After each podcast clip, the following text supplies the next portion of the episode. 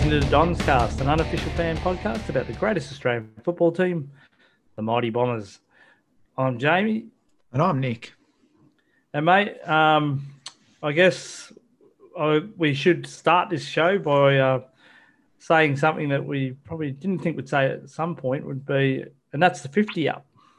Yes, that's 50. Uh, that's uh, been a uh, bit of a ride to get here, mate, and we've learnt plenty along the way. Um, still learning as we go along, but um, no, it's been fantastic to do this podcast, and uh, I hope other people enjoy it as much as we do.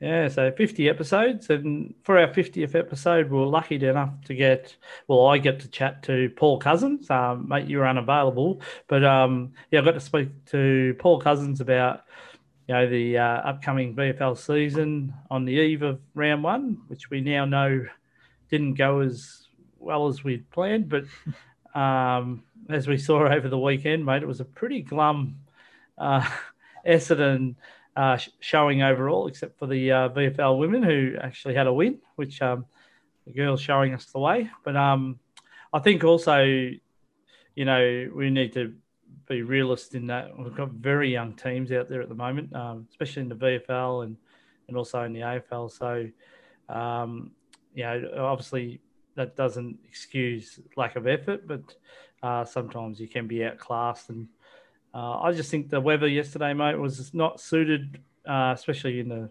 seniors, was not suited to light bodies that we had against a pretty experienced Brisbane side. Yeah, I mean, there's there's that side of it, but also um, the experience and, and footy smarts of of a lot of uh, you know the Brisbane players. They they really um, outshowed us. Personally, I think the actual the effort and uh, intent was there. It was just our execution on the night that um you know we really got shown up. Um, and look, that was VFL and AFL sides. Um, you know, to my belief. Um, because yeah, it, really showed when we had young kids, obviously learning the system, learning how to play with each other, um, and you know when you look at the VFL, um, you know that Brisbane side hasn't been defeated since I think they were saying August 2019 or um, or thereabouts. Uh, so they're a well-oiled machine, um, whereas uh, you know our side, I think they said there's only six players um, who was still in the side from the 2019 team. So um, yeah, certainly a lot to uh, develop in there. But yeah, with the AFL side, um, you know, torrential rain, uh, a lot of young and light bodies. Um, yeah, we were really um, put to task. But I've, you know, for all the, um, um, yeah, obviously the result didn't go our way, but I think there's plenty for us to work on. Um, and yeah, I think the good thing I found from it, James, um, was you know in looking at Truck's uh, sort of post game press conference, I, I, thought it was actually really good. He acknowledged and actually specified parts of a game that need a lot of development, and he seemed to call out that we handballed too much, and to quote him, tried to be too cute with the footy uh, in wet conditions. And you know, I agree with him. As I said, like I think the effort was there, uh, but I think it's actually good he specified parts of a game that we were down in on the night and need to work on if we're to be considered a uh, serious contender in the AFL. Yeah, well, I, th- I, still think we're a fair way from that, mate, being yeah. a, a, serious contender. Agreed.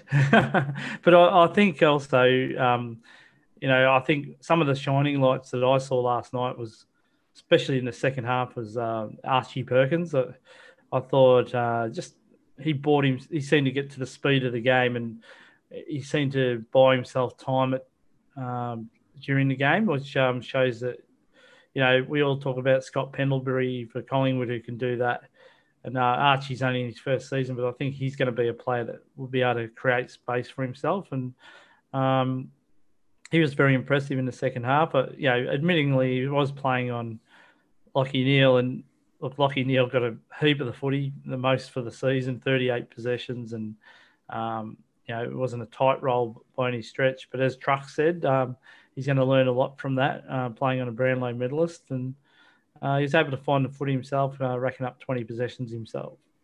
Yeah, and that was that was brilliant. And like as Truck said, it was a great experience for him to play on someone like Lachie Neale, who's just a, a ball magnet. Uh, and the the thing that you always have to remember, these guys they don't you know get the footy, um, you know, just out of skill alone. Like he has to work bloody hard, and, um, you know, run the right patterns, and you know, it's that um, that footy smarts. Um, you know, and it wasn't just Neale. Uh, you know, there were players like Rich Zorko, um, who also had the ball on a string at times, um, using those footy smarts, making sure they were taking meterage off us, um, which is sort of key and wet with the footy.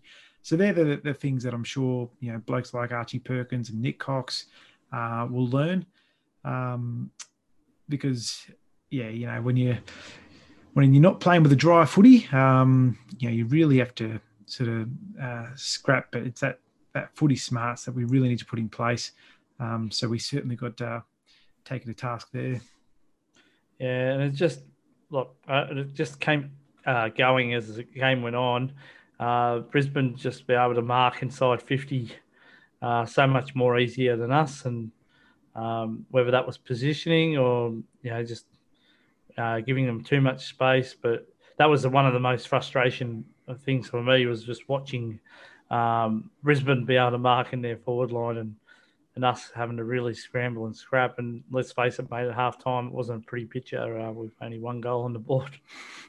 No, you're right, mate. Um, you know, personally, I, you know, there was so much about.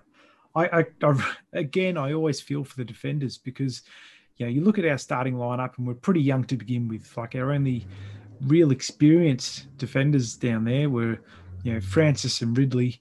Uh, obviously, Heppell still coming back from injury. Um, uh, you know, Laverde is, is trying his guts out, but still learning that role as a defender.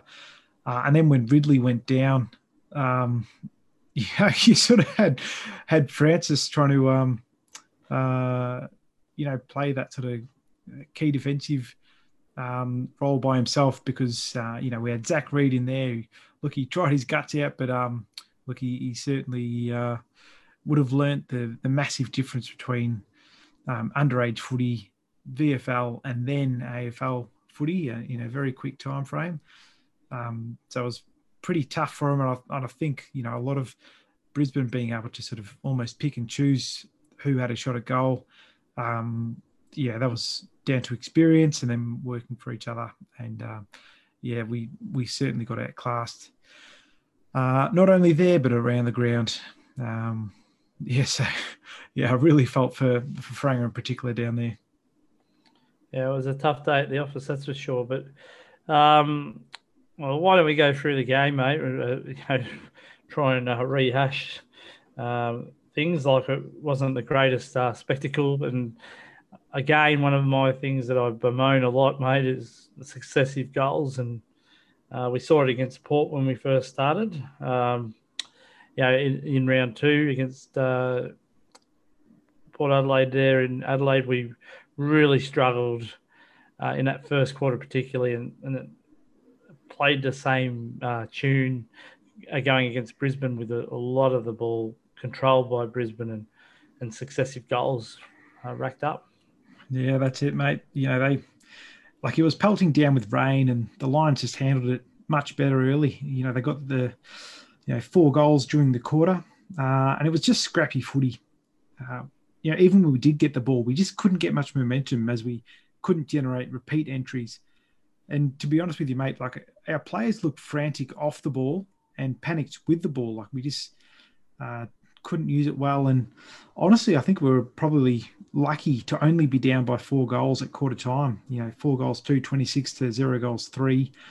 Um, you know, I think they really could have put us to the sword a bit more. Yeah, we just looked you know, second rate in many aspects of the game, and uh, their bigger bodies were really, you know, and as you say, mate, their knowledge was really coming through. Um, and you know, obviously Jordan Ridley. Um, you know, when I was, you know, I like to check champion data at quarter time breaks and so forth, and um, I, I hadn't even realised at the point um, the injured uh, symbol was under Ridley, and I thought, oh, what happened there? Is that a is that an error on the um, on the app or, or what. But uh, yeah, we soon soon learned that um, yeah, that was uh, going to have an impact with um, Jordan to miss the rest of that game and effectively Anzac Day as well. Yeah, that's it. Yeah, he um, looked to have copped a errant elbow to the head from uh, from Hipwood, um, who personally I reckon's a bit of a grub when he plays, but um, like good play. But geez, he can he can play dirty. So it was really um, really sad to lose Ridley. And as you say, like you know, obviously won't be able to get up for the Anzac Day game, uh, which is a massive shame for us. And again, leaves our defence uh, even more so undermanned than it already is. Um, and certainly in this game, uh, you know, really showed that we just didn't have experienced defenders down there. Um, and in that, you know, when the second quarter started, you know, it started much as it did in the first. Um, and the Lions were all over us again and kicked another goal to get them going. Yeah, uh, and that was the most frustrating thing. You know, uh, Jaxon Prior, whose father once played for us, mate, Michael Prior, um, in the number fifteen. Um, yeah, he uh, yeah he kicked a nice goal, and then uh, we we actually got our first goal when uh, Cale Hooker uh, almost demanded that he got a 50 metres because he did that old fake rope a dope where he uh, went to fake the uh, handball and um, uh, I think it was was it Barry or was it um, uh, yeah it was one of the one of the younger players might have been Barry. yeah yeah um, he uh, he kind of bought it off and uh, you know moved off the mark even though he'd been told to stand um, and I guess the amusing thing was that um, the umpire actually called play on, and then Hooksy kind of demanded to give me the 50, and, and he, he did. So, um, you know, you're in trouble when you've got to rely on things like that to get your first goal. And um, we weren't to know at the 10 minute mark of the second term that that would be our only goal in the first half. Yeah, it was a cheeky bit of play by, by Hooker. And I, like I honestly did feel a bit sorry for the Brisbane player because, like, yes, he moved off the mark, but he actually went backwards. Um, so he wasn't impeding um, Hooker at all. Um, look, it got us our first goal, so I guess we've got to be happy with that. And uh, yeah, I got to tell you, James, uh, when he was walking in to kick the goal, I almost had my hands out because it could have gone anywhere. But um, you know, he did kick it straight. Um, yeah, as you said though, like there was all the lines again from there. You know, they kicked another couple of goals and looked like it was going to get pretty ugly. Uh, but luckily, they didn't put us to the sword too badly. Um, but they still had a lead of six goals going into the half. You know, seven goals, five, 47 to our one goal, five, 11. Yeah, it was a very uh, deflating way to start the game, you know, especially at half time to only have the one goal. It, it did feel a little bit like that Port game. Um, you know, and just wondering, you know, how are we going to add scoring to this game and save face a little bit because, um, yeah, we could only hope that the weather would dry up a bit and we could actually get some continuity and, and good linking play. But um, yeah, at half time, it just felt like you know they had it all over us, and uh, yeah, I didn't know where our next goal was going to come from. And you know, when that third term started, mate, we had a chance through Nick Cox, but um, then we saw Joe Daniher had a goal. Um, we kept him goalless in the first half despite their lead, but you know, he's able to get a goal after he was called to play on after he, you know, a touch ball. And um, almost wish he had to go back and try and kick the set shot. There's no way he was kicking that otherwise. But um, yeah, he uh, he got his first goal against the Bombers, and yeah, um, how did you feel about that? Oh, made it hurt. Like you know, uh, you know, it is what it is. He's he's gone now, but oh, it did hurt to um, to see him kick a goal on us. Um, but you know, um, we can only do what we can do, and it was good to see that um, a little bit later there was a lovely goal from Hooker on that tight angle in the pocket there, like just a beautiful straight kick. You know, he didn't look like missing. Um, if I'm honest with you, like, yeah, he's Hooker's kind of one of those players you feel more confident when he's on a bit of an angle he, you know, it's like he um, doesn't have that pressure um, to kick it. He just has a as his best crack. It was beautiful straight kick. Yeah, it was, and you know, uh, Hooksy had kicked our first two goals, and uh, you know, if someone says to you, you know, in the third quarter, Hooker's kicked all your goals, uh, you either think he's kicked a big bag or you've only kicked one or two, and sadly that was the case. And then when Lachie Neale added another goal, um, you kind of had the feeling that there was no comeback uh, brewing in this on this uh, night. No, mate. Um, the Lions had more of the play and kicked a couple, uh, but then thankfully Tippa got involved and nursed one through from a set shot, which was nice to see. Um, but yeah, again, it was just more of the Lions. Uh, they just wanted it more all all day, um, and really they continued to sort of threaten to to rip us apart. Yeah, and we saw uh, Jaxon Prior kicked his second goal, and uh, we then also saw Lincoln McCarthy get another goal. So, um, yeah, at this stage, you're starting to really worry. You know, I thought we'd done pretty well. We'd only won one game up to round four, but our percentage was 104. And I must admit, when Lincoln McCarthy kicked that goal, I thought, gee, you know, our percentage is really going to take a hit. And we kind of talked about it, mate. We don't expect to make finals or anything like that. But one of the things, one of the improvements I want to see is us, you know, have a better overall percentage at the end of the year, which shows how much more you're uh, either, you know, protecting your wins or, um, you know, or, you know, having softer kind of losses. Um, and after Lincoln McCarthy kicked his second, uh, third quarter, I was just thinking, yeah, this is going to blow out, and our percentage could be really hit hard in this day.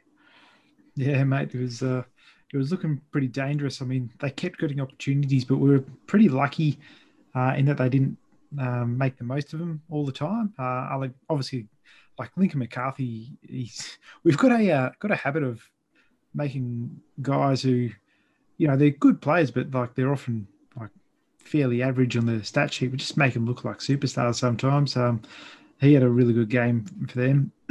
um, but then, yeah, there was a lovely bit of work uh, to finally get our next goal. Uh, you know, Perkins had the footy and dodged a couple of tackles and got it out to Jones, who pumped it forward to a contest uh, where Hooker, of all people, mate, was able to crumb the ball and kick through another goal. Yeah, and uh, Hooker continued to kick all our goals. He kicked our third one. So, well, I guess Tippa kicked one earlier, but um, yeah, he kicked three out of our four, mate. So yeah, it was almost like shades of old Paul Salmon days, you know, where we kick it to the big guy in the goal square. But um, yeah, no, he did did particularly well with the way the ball was coming into the forward fifty. Uh, he's given us a real, you know contest and bringing the ball to ground. And as you said, mate, in that occasion, he actually roved it and kicked a goal. So uh, that was well. But then, as again, Brisbane responded and got another goal back from Eric Hipwood. Yeah, and geez, like he's a he's a good player, Hipwood, uh, but yeah, not a not a massive fan of him. But of course, you know, if he was playing for us, I'd reckon he's he was the greatest. But um, mm. yeah, after that goal, that sort of ended the the third with us 48 points down, uh, 12 goals, 678 for the Lions to our four goals, 630. Yeah. And uh, that got a little bit worse, mate. Only a minute 30 into the last quarter. We then see Eric Hipwood kick another goal for his third. And um, yeah, then uh, you know, another point to Brisbane. And you're starting to really think, yeah, this is going to be a big drubbing. But um, you know, we did kind of uh, hold play a little bit in that last term, and um, you know, there was a lot of behinds kicked in that last quarter for both teams. Mm. Uh, we saw Charlie Cameron miss some some uh, uncharacteristic uh, shots at goal, uh, especially one where he burnt off. Um, I think it was was it Laverde or Fra- Francis? It was. Yeah. And um, he was running into goal, and I think Laverde had cut him off, and he just kicked it out of bounds on the on the floor, which was amazing. Yeah, I actually sort of felt for him because obviously he, he hasn't been in great form at the start of the season, uh, and then when he grabbed that footy and went, you just thought, oh, geez, here we go. And he'd done all the hard work and made it look really good, but then obviously a bit of complacency uh, slipped through at the end there, and he just, I know, almost lazily put it onto the boot and yeah, kicked it straight out, and was sort of shades of uh, Corey McKernan, uh, if you can remember that one, Jane, where he uh, ran into the goal square, was about you know two meters out from goal, and he just shanked it um, for a point, but yeah, he didn't even register a score. for Charlie Cameron. Um, yeah, and I, I, thought the floodgates were going to open uh, if you kick that through. Um, but you know, finally, um, Hooker again, uh, the man of the man of the moment. Um, you know, he got a uh, set shot about 45 metres out from goal, and again kicked it beautifully to to kick his fourth. Yeah, that was an amazing effort, really. Um, you know, considering at that point we only had five goals and he kicked four of them. Um, you know, and the way the ball was coming in, he wasn't getting it on a platter. Mm.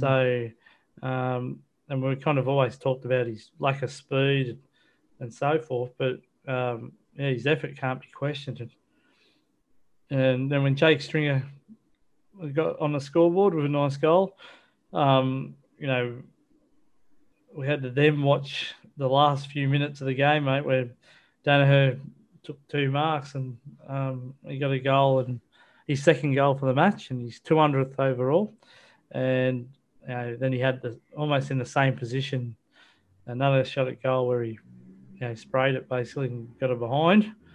But um, yeah, we looked, yeah, yeah, the less, the more we talk about this game, the more depressing it is, um, because like you know, we, you sit there, mate, for you know, a couple of hours watching the footy, and you just want to see improvement. And um, I guess to a lesser extent, you know, second half was much better than our first, but we still got beaten in every quarter, and um, you know that kind of shows you've been totally outplayed. Yeah, and, that, and that's fair. I mean, look, there were glimpses of good though, like you know, to get that that ball to stringer, you know, again, great work from Perkins. Like he moved the ball up the wing. Um, yeah, eventually the ball made its way to Stringer, and he, he went back and dobbed it. Um, but yeah, when when Daniher kicked that goal, mate, like again, it, it really hurt. Um, and when he marked it again the second time, I thought, oh, you know, bloody hell. But classic Joe, he, missed the shot. Um, yeah, but I mean, like there were good moments, like um, you know Zach Reid. Uh, like I feel for him. Um, he didn't have a great game. Um, you know, for as good as his kicking is touted, um, he had some howlers on the night. But I thought it was really good that he uh, continued to, uh, you know, try to make an impact on the game. And when he tackled um, Daniher in the third or maybe it was fourth quarter, um, and got Daniher uh, holding the ball, I thought that was that was great for him. Um, you know, for a big bloke, you know, over what is he, 202 centimeters tall at the moment or so. Yeah. Um, I think he laid five tackles for the night, Reid. So um, he certainly, um, yeah, put his all into it. Just, uh, yeah, it wasn't his his game on the day, but um, look, apart from that, it was a, a pretty lamentable performance overall from um, from Essendon. You know, ended up losing by 57, which honestly, I, think kind of flatters. Um, probably deserved to lose by a lot more than that. But um, yeah, it was Brisbane 15 goals, 12, 102 to our six goals, nine, 45. And thank God that was over, mate, because it was a very hard game to watch. Yeah, it was. And uh, I just uh, you're kind of glad the game was over almost because it just felt like we um, weren't making inroads. And as I said, we picked up a an injury to Jordan Ridley, which is kind of deflating in itself. Um, and yeah, like when the game was over, I just felt well.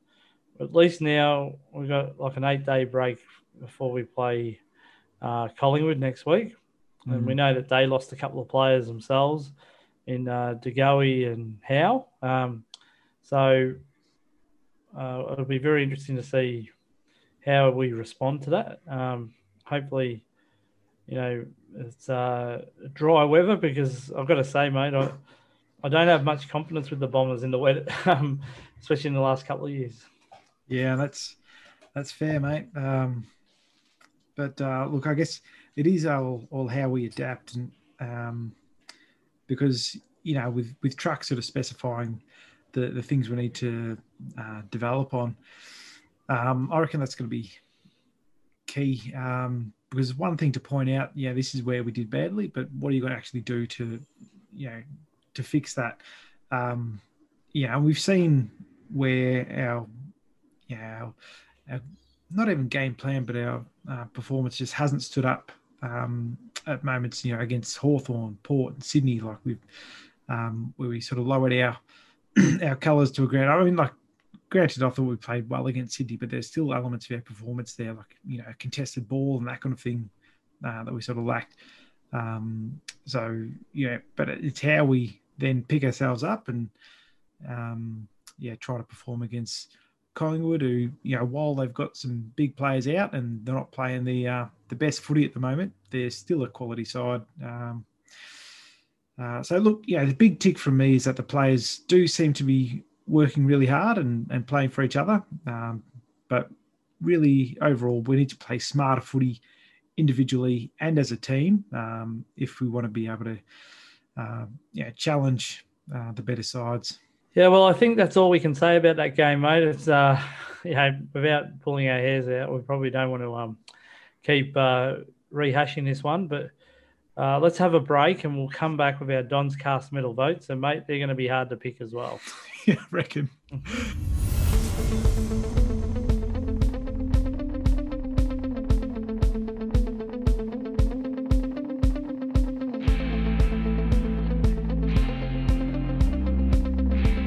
And you're listening to the Don's Cast, and we will do the Don's Cast medal votes now. Mate, always in these games uh, where we play quite poorly and the opposition totally outplays, it's hard to do your vote. So I'll be interested to hear your five best players on ground. Yeah, mate, uh, certainly is uh, difficult going through them, but um, look, I, I, think for mine, um, you know, the one vote I had to, well, I gave to Nick Hind. I thought he, uh, you know, he's really just shown each and every single game. He puts his everything into it. Um, you know, for a bloke, um, you know, he's really just slotted into the side so well for us this year. Um, he again just put himself out there. So ended up racking up with 23 disposals. Uh, 17 of those were kicks, and we know how good of a user he is of the footy. Uh, so that was that was excellent to see. Um, but you know, more than that, you know, he's um, in a game where we didn't have much of the footy, he got a lot of it going our way. So 523 metres gained, uh, made a couple of tackles. So his defensive efforts were there as always. Uh, took a couple of marks, so he's presenting, presenting fairly well. Um, and he's just such an excitement machine when uh, when he puts the jets on and uses his pace to tear a hole through the midfield. Um, so it's really exciting to see. So I gave him the one vote. Two votes actually gave to Archie Perkins. I thought he really took the game on, particularly in that second half. Uh, ended up racking up 20 disposals, and you can just see he's really confident in his own ability. So when he um, actually is able to combine that um, with his, you know, once he gets that more game awareness at AFL level, um, you know, Eric, he's just going to be an excitement machine, I reckon. So the 20 disposals, uh, 11 of those were, were kicks, and they seem to kick it um, fairly well, like without being fantastic, um, at least to our advantage. Um, so ended up um, you know, racking up 408 meters gained for us, which I thought was fantastic to see. Uh, took five marks um, and uh, laid four tackles, which was um, just super promising for a young bloke to not only have the I guess offensive aspects, but uh, to be working hard defensively as well. So two votes um, for Archie Perkins. Uh, three votes I gave to Cale Hooker. Uh, look, I, I, feel like I've um, I sort of neglected him um, this year uh, in terms of votes. You know, he's he's had bags of five and three, and uh, you know this this game he kicked the four. But for mine, the the sort of difference was he he performed in in all quarters. Like even when we weren't doing that well, he, he contested really well, took some strong marks, and um, seemed to be one of the only players out there uh, really flying the flag for us in, in terms of just um, you know winning his position on the ground.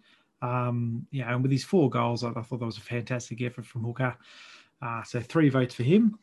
Um, four votes I gave to Andy McGrath, uh, and it might be I know slightly unpopular to have him uh, you know, with, with so many um, sort of votes really, um, but I thought you know his his effort he he tried to be everyone on the ground for us, and um, that was both offensively and defensively.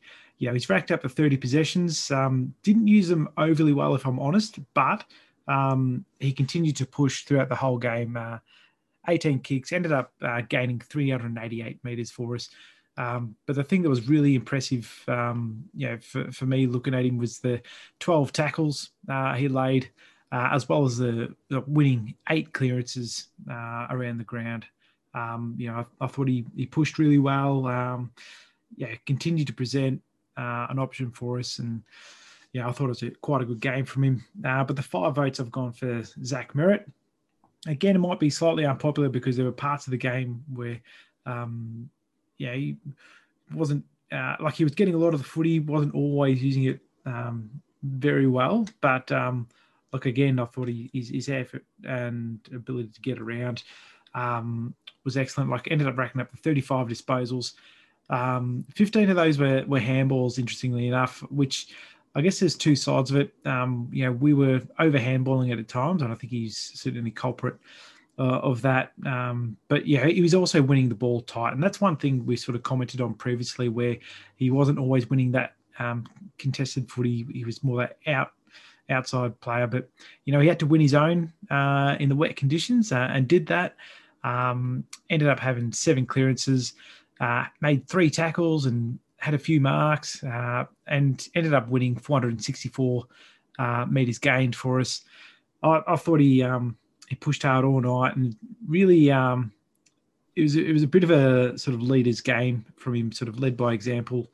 Um, yeah, and, and, even though we weren't playing that great, he, he kept pushing all game. So I, I thought it was a particularly good performance from from Zach. But how about yourself, mate? How did you see it? Yeah, I saw a little bit different, mate. And I guess that's the beauty of uh, giving votes. Each of us have our own opinion, and um, yeah, I gave the five votes. I'll, I'll start with my best on ground. I, I gave my five votes to Nick Hind. Uh, now, yeah, he might not have those stat numbers, but in terms of the way he wanted to play, he played a sustainable game of footy to me, and uh, you know, he was a little bit quieter in that last quarter, but I think he'd ran himself ragged. And you know, he, uh, there was one piece of play, mate. I wish he had been able to uh, bounce the ball. He burned off a few Brisbane players. And he just ran that a little bit too far. But um, yeah, I love the way he played all night, and um, yeah, his effort is always there. So I'm really been impressed by Nick Hines. So I gave him my best on ground. I gave four votes to Cale Hooker. Um, yeah, yeah, I know we can kick many goals, but when you kick four out of six and um, create opportunities for others, I thought you know, it was a really good game up forward, considering how poor the ball was coming in, and secondly, um, you know, the, when it was coming in, it was really you know wet and slippery, and to be honest, it's not really suiting Cale Hooker's the way he plays but he made it work on the night, so I gave him four votes. I gave three votes to Archie Perkins. I, you know, really impressed with him, especially in the second half. Um, yes, uh, Lachie Neale was still finding plenty of the footy, but um, if that's just a sneak peek at what um, you know Archie P- Perkins can be, um, yeah, I want to see more because uh, he he looks an exciting prospect, mate, and I really think he can be a real player for us. So three to Archie Perkins. We gave two to Zach Merrett. Um, yeah, he had the 35 possessions, but uh, you know, to me it was, you know, and you know, the, probably the conditions more than anything. They just weren't used as well as you wish you could, and um, I think a lot of the times when the ball's in, you know, wet as a cake of soap, uh, there's a lot of you know quick handballs and so forth, and I think you know, they can be misleading in the stat sheet.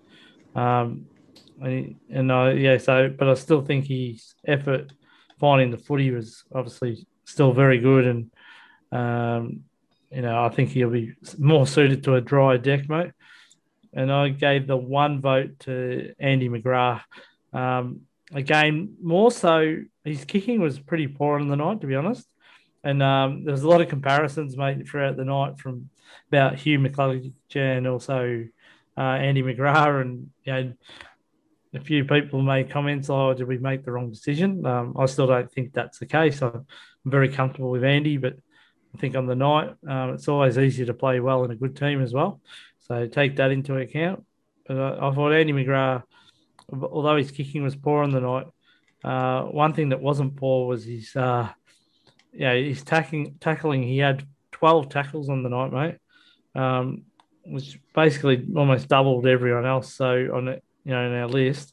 So, uh, and that just goes to show that he, he's always at the cold face of the of the of the contest.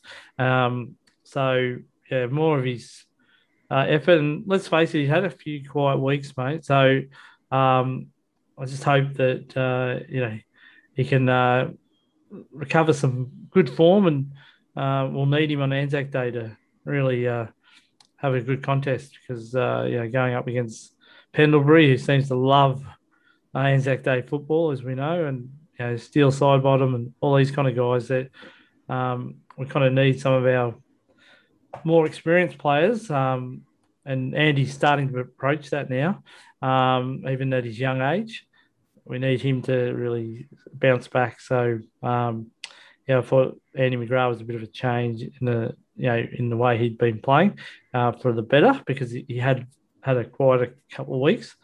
Um, and my only my real apology, mate, and I know he, he got bagged for some reason, but I, I thought um, Kyle Langford's second half was much better than um, that, and you know I think you know it's not a coincidence that when the ball got a little bit drier due to the conditions, uh, we started to see Kyle take some marks. Like, yes, he made some handballs in the wrong direction and to the wrong team sometimes, but uh, you know, Kyle's another one that's had a, quite a few weeks, and um, you know, I just hope that he can start to find some form because.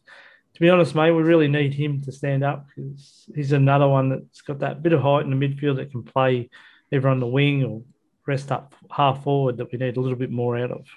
Yeah, I totally agree with that, mate. I actually nearly nearly gave him votes because um, he, he there was particularly in the second and third quarters. I thought he was one of the uh, one of our only players that was standing up. Um, continued to get the footy, continued his second, third efforts. The bit that sort of let him down was his disposal once he got the footy. So the the good thing is he, he knows how to find it and, and everything. Um, but that next progression for him is um, actually using it well uh, to our advantage. Um, you know, his his effort was unquestioned. Um, you know, not only he's running to get the footy, but also like uh, his defensive efforts were much better than we've seen previously. Like he made five tackles, had a few clearances, had a goal assist even, mate, and um, took five marks. So it was actually a, a, quite a good game from Langford. And I guess if we're mentioning uh, sort of honourable mentions, um, you know, I, I, almost gave votes to Aaron Francis as well. Uh, he's another player who um, a lot of people were bagging uh, on social media, which um, you know it's very easy to uh, to bag from the comfort of your couch, mate. But um, you know, I, I, thought he actually done quite well against Daniher um, for the first few quarters. Um, you know, he you punched away plenty of efforts, and really, when you consider that Ridley was out, as I mentioned before, it was almost Francis um, you know, playing a, a, lone gun down there as the experienced defender because, you know, while he had Heppell and, and Laverde uh, helping him out, really those um, sort of key position players, um, it sort of fell on Francis to try and try and thwart those efforts. Uh, I thought he, he battled manfully. Um, yeah, and it was probably, you know, just the repeat entries and you get goals kicked on you. Uh, that's that's sort of what uh, yeah, led me to not put him in the votes on the night, but I actually thought he did pretty well. Well, I'm interested, mate. Um, how's our voting going after five rounds of the 2021 season? Yeah, mate, uh, got a, a, pretty big spread now. So uh, going right from the bottom. So on one vote each, we've got Laverde, Redman, Draper, and Stringer. Two votes, we've got Dylan Shiel. On three votes each, we've got Heppell and Cox. Five votes each. We've got Francis and Perkins. Tippa's got seven. Hooker with nine votes, Parish sitting on 13, McGrath with 15, Jordan Ridley with 26 votes, Nick Hind sitting on second with 27, and leading out in front is Zach Merrett. How many he got, mate? He's got 31, so I probably should have mentioned that. I was just hanging by the edge of my seat, mate. so, um, oh, well, we've still got, what, 17 games of footy um, for 2021 at least, mate. Uh, we'll be confident and say at least 17 games. So, That's um, very optimistic. well, yeah, I'm, I am a little bit worried about COVID 19, um, you know, rearing its head again, but um, we'll say, yeah, 17 to go. And um, yeah, Zach Merrett uh, has got the lead, but um, I think Jordan Ridley missed out on some chances for votes last night, and obviously it's going to hurt his chances for votes again next week, not playing. So, um, yeah, it'll be very interesting as we uh, watch the tally change as the season goes on. Absolutely, mate. All right, mate. Well, before we do by the numbers, I thought we'll have another break and we'll come back. We'll do our Paul Cousins chat, or my Paul Cousins chat, and then we'll discuss the VFL's uh, game, uh, which was uh, ended um, pretty poor, like in terms of the score line, but uh, there was a couple of shining lights coming through. Um, so we'll discuss that after the break.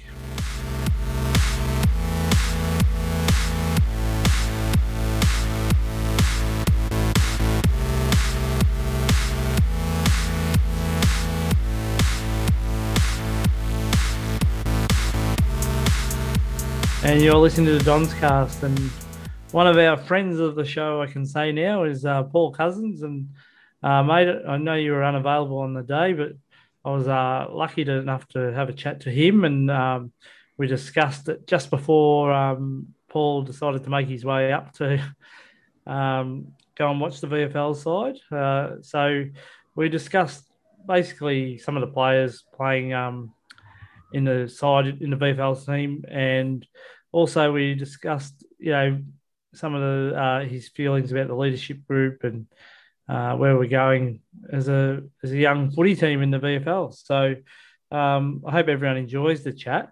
Uh, and it's a good good uh, input from Paul, and, and, we thank him again for agreeing to join us. And uh, yeah, let, hope you enjoy listening to this one. And uh, we're very lucky today to have Paul Cousins join us on our 50th episode. Um, Thanks, Paul, for joining us again. No worries, Jamie. 50 episodes. That's yeah. impressive. yeah, it's come around quicker than we thought. We started, um, you know, round two last year in the AFL season. So, um, yeah, 50 episodes up. But, uh, yeah, we thought it would be a great chance to have a chat to you regarding, the, or, or on the eve of the new season um, and the new VFL, I guess you would call it. And, yep. um, yeah, I thought we'd start with obviously we've got a a game this week, um, playing against uh, the Brisbane Lions, and uh, that's up at the Moreton Bay Sports Complex at 12 p.m. on Saturday. Correct? Yeah, that's right. That's uh, nothing says a new competition like our first round being against the Brisbane Lions, does it? Yeah. So yeah. it's a it's a big change for us, that's for sure. But uh, yeah, yeah, we kick off on Saturday up in Brizzy, and um, as you say, we're at the Moreton Bay Sports Complex at uh, Burpengary, which um, most people probably won't know, but I do because my sister used to live in Burpengary, so it's a bit it's a bit of a home away from home for me. So uh, yeah, where uh, the boys are jumping on a plane tomorrow afternoon and heading up, so everyone's pretty excited to crack into it. Yeah, and obviously it's going to be a lot younger side than uh, what you started with the, on um, you know last season. Just at the start of the 2020 season, you probably thought you had one of the more experienced teams. You know, after playing in all those final series. Um, yeah, how, how, do you feel about the new lineup? Yeah, it's um, oh look, the the the youth brings excitement with it. it. It's a shame that we never got to see what that 2020 side could do. I reckon we had a side that that could have um, challenged pretty hard last year, um, which you know is the boys put in such a big preseason and everything last year, and sort of had the season robbed from us a couple of weeks out from the start of it. So, but you know, these things happen. We move forward, and uh, the the competition has sort of bent a bit younger, um, with some some rules around having to play um, a group of younger guys, and we've chosen to probably take that even a step further and, and incorporate, um, you know, quite a lot of NAB League guys into our um, into our list. And it's, you know, as I said, with that youth comes excitement. You don't quite know what you're going to get out of a few of those guys, but there's a whole heap of talent there. And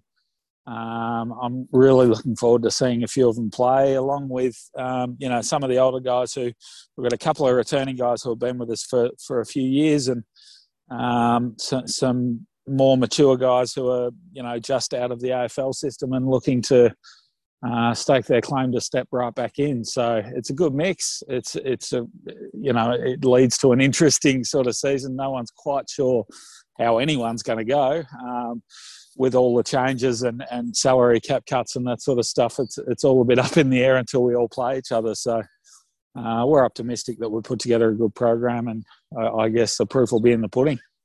Yeah. Now, um, I was just having a look at our new leadership team, um, and it looks like uh, one that's very familiar to us is Danny Unan, um, being a loyal contributor to the Bombers, um, and uh, joining him as you know, head skipper or skipper is um, Joe Atley, who um, obviously uh, was on Port's list last year. And, uh, looks like he's uh, got another opportunity with, with, the Bombers to, you know, maybe progress his career uh, if given an opportunity next season.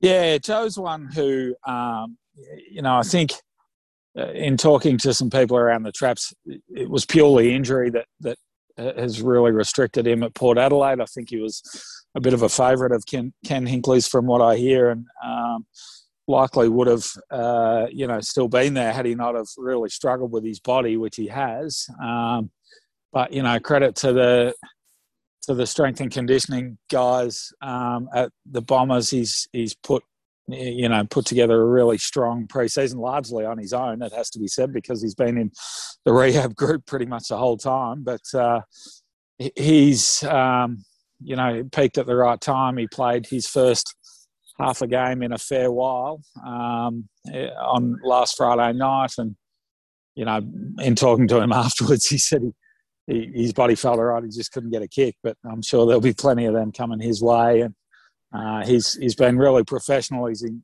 incredibly um, likable guy, and um, yeah, he's he's you know he's only been at the club for what four months, I suppose, three or four months, but uh, obviously has made a really big impression to um, to already be a co-captain, as you said, with uh, Danny Unan, who um, you know yeah, he just keeps on keeping on. Danny, he's uh, he wasn't sure. I think you know it's not not talking out of school to say I don't think if he was sure if he was going to go around again um, late last year with everything that happened with losing last season, and um, you know he's not getting any younger, but uh, he's he's put his head down and really put together a strong pre-season and culminated kicking five the other night. So uh, he's he's really peaking at the right time, and those guys will um, really lead the group well. They're both strong leaders and, and really popular figures within the playing group.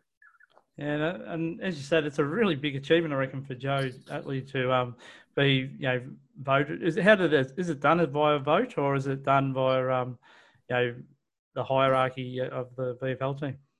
No, it, it is done by vote um, with with some um, you know there's some level of discretion from the from the hierarchy from the coaches and and ops guys, but um, we all got together uh, Easter Monday actually in at the club and um, ha- had a bit of a um, you know, a bit of a leadership session and would truck and um, as well as our guys, and then afterwards, uh, players, staff, everyone all all voted for um, the players they felt like they should be the leaders, and um, the four guys, so two guys you mentioned, as well as um, uh, Josh Tynan and um, Kyle Dunkley, they were really the sort of four standouts of the group after that vote, and um, you know, I think it works really well to have um, Danny, who's one of the older brigade, who you know has obviously been at the club a fair while and very experienced, and uh, um, you know, and mix him in with uh, with Joe, who, who's younger and, and sort of fresh to the club, and um, you know, and then those other two guys supporting them in the leadership group. So, yeah, the players had a big say on that, as did you know the coaches and the ops guys, and as well as even us volleys. So um, yeah, it's a really consensus sort of um, way to pick the leader. No, that sounds great. You know, the level of involvement of everyone, like I guess, and that's what I guess you imagine you would like. Um, you know, being part of the VFL um, you know, management and hierarchy is um, yeah, everyone gets a little bit of involvement, and I guess it gives the players some ownership on the voting as well. So yeah, sounds like you know a good way to, to elect a captain. Now on Joe again, just quickly, um, does he possess his brother's speed? Because um, no, no, he doesn't. I'll, I'll, I'll, interrupt right there and say no, he doesn't.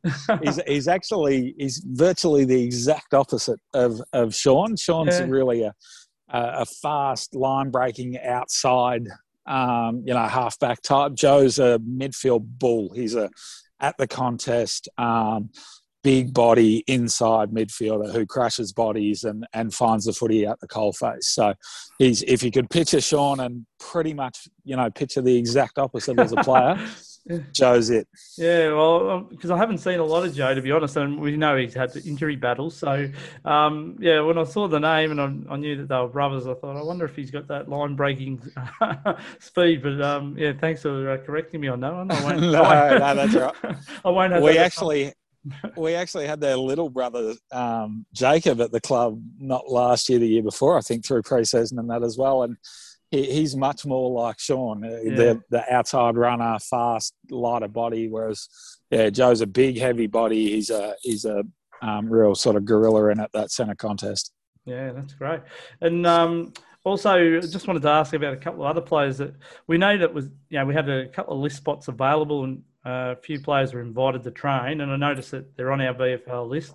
Uh, one is Angus Baker. I think he spent some time on the Sydney list. Uh, what do you know about Angus? Yeah, I think he was in the Swans Academy base. Um, so I'm not sure if he was ever listed by him or not, but he was definitely in the academy. And uh, he's um, sort of 190, 191 halfback type. He's, he's really quick for his uh, size. He uses the ball well. Um, he's a great competitor, um, and, and, he's really experienced. So he's actually from Canberra. Um, and played most of his footy. Well, I say from you know, as far as I know, in recent times from Canberra, and played um, his footy up there the last couple of years. And as you say, he came down and um, tried out for the SSP spot that um, Alec Waterman got in the end, and I think really um, impressed everyone at the club. Bakes did with um, what he was able to do. I think he was pretty close to getting that spot. So uh, he's played the last couple of practice matches with us and looked terrific. So he's in for a big year. Yeah, and the other player that was um, invited late was um, Charlie Byrne. And now I know he's younger, but um, I know when we lost our halfback flankers, um, I think Charlie's one of those with a bit of line breaking pace. Is that correct? Yeah, I haven't seen Charlie play a game yet. I've seen him um, at training, but he's. Um, yeah, he's much more of that mould. He's um, still at the Bushrangers in the under 19s as it is now. I think he's played Bushrangers the last couple of weekends, and um, done pretty well, I think, off a off a sort of wing and half back. So, uh, yeah, he was again. He tried out for that spot, and I, I, think, well, he obviously impressed everyone at the club enough that, that we wanted to keep him around in a in a VFL sense at least. So. Um, yeah, I'm not sure how much he'll play with us, given he's still with his his NAB league side, but uh, he'll certainly uh, get a look in at some stage with the club. And um, yeah, he's an exciting young talent, Charlie. Yeah. Now with the young side, um, I guess uh, they'll need mentors and um, you know to help them along. Um, do you imagine you'll do a bit of that? Like I know you're not a player, but like still, you know, give them some fatherly advice. I imagine. yeah, I don't know about the fatherly aspect, but certainly, um, um, that that's largely my role as as a little bit of a mentor to players, staff, coaches, whoever um, you know around the club uh, maybe needs a bit of an ear or just a chat or um, you know whatever it might be. That's um, I like to sort of uh, occupy that space a little bit if I can. Obviously, there's a lot of um, a lot of sort of mentors at the club. Lee Tudor, as the coach, has, has sort of been around a long time around the the, the competition and seen a lot. And um, you know, there's not too many more knowledgeable blokes around, so he's also uh, you know, really good for the for the players to lean on, and uh, you know, there are a lot of people around. But yeah, certainly I, um, you know, uh, it's good. I think for players to sometimes be able to talk to someone who who is slightly removed from the footy program too, as I am. Um, you know, it's it can sometimes be a little difficult to to have a really open chat with a coach or, or um, someone who might not be picking you the next week. Yeah. so um, yeah, it, it, can be um, yeah, it can be good for, for players or or as you say, volunteers or staff or coaches or whatever. Uh, you know, I'm. Uh, I like to think I'm pretty easy to have a chat with and, and sort of always make myself available. So that's um, yeah, that's a little bit of the space that I occupy in my role.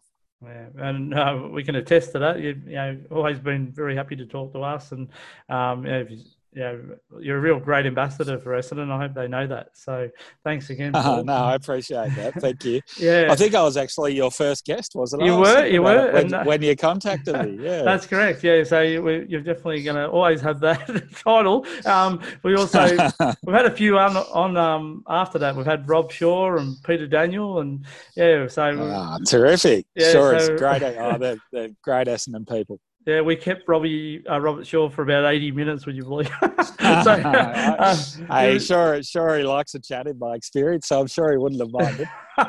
yeah, he just didn't want to miss the news, if you know what I mean. So yeah, it was great, uh, great to have a contact with him. But um, yeah, I just, just um, obviously I won't do the same to you, Paul, because I know you're away holidaying. But um, just I to, am. just to finish off, um, you know, the with the new team, I thought we we better um go back a little bit, and I guess you would have been saddened when um, Aaron Heppell uh, decided to uh, you know go back home, basically to back to Leongatha, and um, I know you're a really big advocate for him, you know, to get on an AFL list, and you know, it looks like he's made the decision to go back home and uh, spend some more time with his family. Yeah, I, am happy for Hep because he always wanted to go home. We're actually I'm a Korumburra boy from a million years ago, so the next town along from Leongatha. So I understand the, uh, the draw of wanting to get home and see your mates and do all that. And he's always one who was going to go home eventually. I think Dyson probably will as well. Yeah. Uh, I wouldn't be at all surprised if his body holds up, Dyson, if he if he has a, a run around at his old local uh, in years to come. But it is sad. It's it's really sad to lose him from the program. He's just such a quality person as and um, he, he's been just an incredible leader for our group. And, um, you know, even when he, he first sort of came to us as a 18, 19 year old and um, barely sort of knew anyone was, was on the edge of getting a game. And you could already see that leadership coming through in him. And uh, he's, you know, I can't speak highly enough of the job he's done as a leader of, um, of our program for the last couple of years, along with probably Buddha Hocking. Those two really led the program for the last few years and did an incredible job, and you know took us to a few prelim finals. And uh, it's a shame they both would have been really deserved um, premiership captains. So unfortunately, that's not going to happen. But uh, you know he can be incredibly proud of the career he put together for our VFL program. And uh, as you say, I, I've long felt that he could have had a really strong um, AFL career if someone had taken a bit of a chance on him uh, early on or even last year, to be honest. Yeah. Um, you know, I, there's plenty of lists out there who could use a, a, small defender who can go inside the contest and, and impact it the way as can. So, um,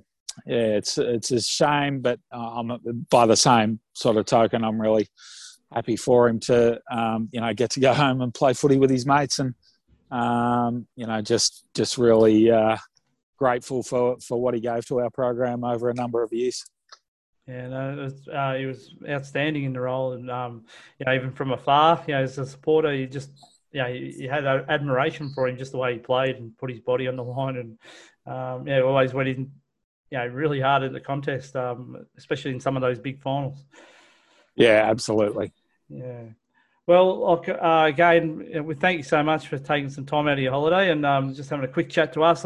we just wanted to have a quick conversation, you know, on the eve of the season, and um, yeah, we we're looking forward to watching the boys, and uh, it's great to hear about the Kayo deal, um, which is going to have um, at least two live games each week, and um, yeah, they're looking to expand that further. So um, it's great exposure for the VFL program. Yeah, it's fantastic. Really great news. I think, you know, VFL footy's a fantastic competition. It's uh, you know, in my opinion, the the best state league in the country, and therefore probably the best footy beyond the AFL in the country, I would think, and um, to to get more exposure to it, and and some of these guys who you know, for like an Aaron Heppell or someone who forged a really great career at VFL level, and yet so many people never get to see him play. So, uh, the more exposure we can get for the VFL, the better. And you know, we know we've got a lot of supporters out there around the country who can't necessarily get to Windy Hill or to Burpengary. You know, so um, so for for them and um, you know, and, and just general footy fans out there, I think it's really welcome news and I hope that you know one day in the future every VFL game's being shown on on telly. I think it's uh, it's a fantastic product. It's um, you know really underrated as a as a product. So it, it's great news. The more exposure, the better. Yeah, and just uh, as a side point to that, it's great that um, with the AFL deciding to end Thursday night football on um, you know in the AFL season for uh, the winter period, it looks like the VFL is going to pick up the slack, and there's going to be a Thursday night match all through um, winter and so forth until the AFL brings it back. Yeah, how good, right? Yeah. I mean, we can. Uh, uh, most people I know, including me, absolutely love um, yeah. Thursday night footy. Yeah. So, um, you know, I, I, mean, I'm, I'm a footy head, as I'm sure you are, and yeah. the more footy, the better for me. So, um, filling up that slot that at the moment is really popular with the AFL. You know, with people watching the AFL, if we can fill that with the VFL and get more eyeballs on it, I think all the better. Yeah, hundred percent. Well, thanks so much, Paul. Like you've been always, uh, you know, always contacted us when we've uh, made contact with you. Um, you know, like um, that's really valued, and I just hope you know that. And um, yeah, we're, we're really appreciative of of you making stuff available even on your holiday. So thanks again, Paul. No worries, mate. I uh, I hope you can hear the kids in the background running around the Wye River. My yeah. My little four year old just came out with a footy wanting a kick, so that was what you might have heard just said. But uh, yeah, it's uh, look, I always always love having a chat to you guys, and you know I'm always around any time. Well, thanks again, Paul, and enjoy your time, and uh, hope to see you there on the TV screen on Saturday. Any chance? Uh, I'm, I'm yeah, we're home tomorrow afternoon. Uh, it's going to be a quick turnaround, but I'm hoping to maybe sneak onto a flight up to Brizzy. So we'll see how we travel. Good luck, and um, yeah, thanks again, Paul. See you soon. No worries. Thanks, Sam. See ya. Yeah, so it was great to have a chat to good old Paul Cousins, and we really thank him again. Um, you know, he's come on our show a few times now, so we really appreciate it. And mate, uh, how did you find that? Yeah, it's just excellent. You know, again, just really generous with his time and um, really open with his uh, sort of opinions and um, you know how he sees the the Bombers this year, uh, particularly given the, expanded competition and a very young list with a I know sort of a revamped side. Um, so it was always interesting to get his insights and um, yeah, just very lucky to um, uh, to chat with him as, as part of the show. So yeah, good interview, Jane. Yeah, thanks. Uh, so now we've got, uh, we now can discuss the actual game because the game was played. And, mate, I watched it on Kayo. I'm sure you did too. Um, and it was, well, I guess one of the pluses was listening to Dean Solomon, who hmm. um, I felt um, showed a little bit of bomber bias through it, which is nice to see. And uh, hopefully that's a pointer that one day you'll be back in, in uh, back at Bomberland in some capacity. But um, yeah, it was a hard going to watch because, uh, especially in that first quarter, mate, Brisbane just absolutely um, showed that they're a well drilled team. Yeah, they did, mate. They, uh, yeah, they pantsed us really. Um, you know, seven goals, five in that first quarter to our one goal, two. Um, it was uh, it, an absolute display of, um, you know, class and um, you know, the, the more experience, um, sort of heads and bodies of the Brisbane outfit. Um, yeah, and to be honest, mate, there wasn't a whole lot uh, for us to hang our hats on.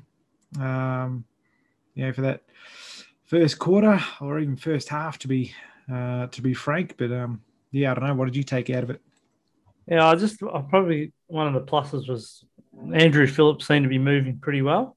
Um, and we've seen him play pretty well against uh, Brodie Grundy uh, in the past. Um, I remember a, a, fairly wet night at, on the G, and I think uh, Andy Phillips made uh, Grundy earn every possession. Um, and I think he even uh, earned some votes last year uh, for playing that role, mate.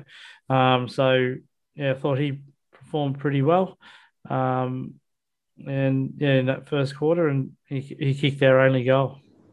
Yeah, he did. Um, he was one of the guys who could hang his um, like keep his head high. Um, it was sort of interesting though because our bigger bodies, you know, with Atley and um, you know, like some of our other, yeah, like more sort of experienced guys and bigger bodies. Um, it didn't seem like they were winning much of the the pill, mate. Um, so it made made life pretty difficult for us. Yeah, and Brisbane just as you said, like Rhys Mathieson and players like that were really, you know, showing their class. And um, yeah, I think it shows how strong Brisbane is that these guys are sitting in the twos because um, yeah, we just don't have the same depth uh, at the moment as as the Brisbane Lions. Certainly don't, mate. Um, but what else did you take from this game?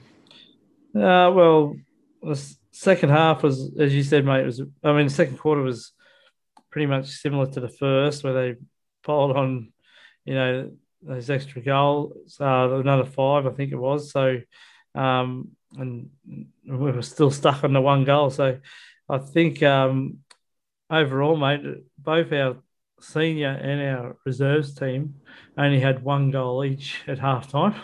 Um, yeah, you'd sure like to improve that for next uh, week. But yeah, I thought uh, I did like to look at. Uh, I thought Tom Hird got better as the game went on.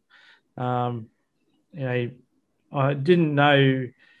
Yeah, Tom seems pretty streetwise on the footy field. Um, considering he hasn't played a lot of footy, yeah, he's he was focusing a lot on soccer and that. He, he seems to you know picked up learning pretty quick in the in the AFL context, trying to um, you know he'd already worked out to try and get some loose handballs and so forth, and the players seem to be uh, confident enough to give him the footy to try and use it.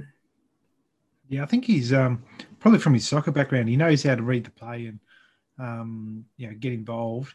Um, but he's such a slight build and, um, you know, not an overly tall bloke, um, which just means he, um, you know, he, he gets outbodied quite a lot. Um, his use of the footy, um, you know, while he's got that footy smarts, uh, he still needs to clean that up a bit. But um, he certainly doesn't lack for um, for effort, that's for sure.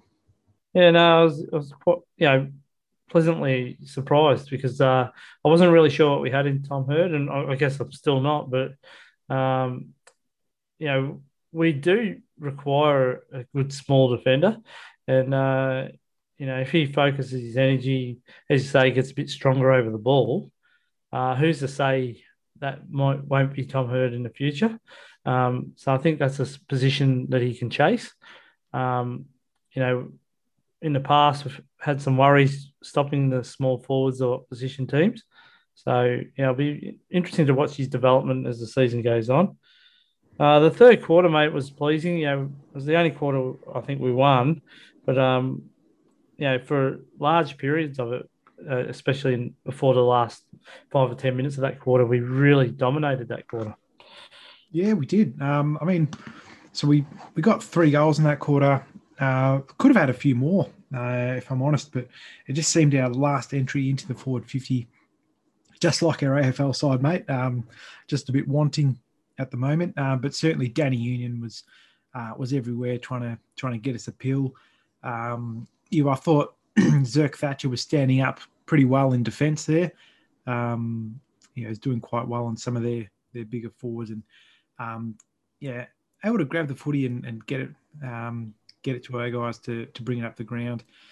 Um, and you know, we, we certainly yeah, had a bit more excitement. Um, Phillips, I think it was that quarter where he, he kicked a, a ripper from about 45 or even 50 metres out, James, like after taking a big grab. So, um, yeah, he was really, uh, I reckon, staking his claim for, for a call up to the seniors. Um, do you, what else did you get, mate?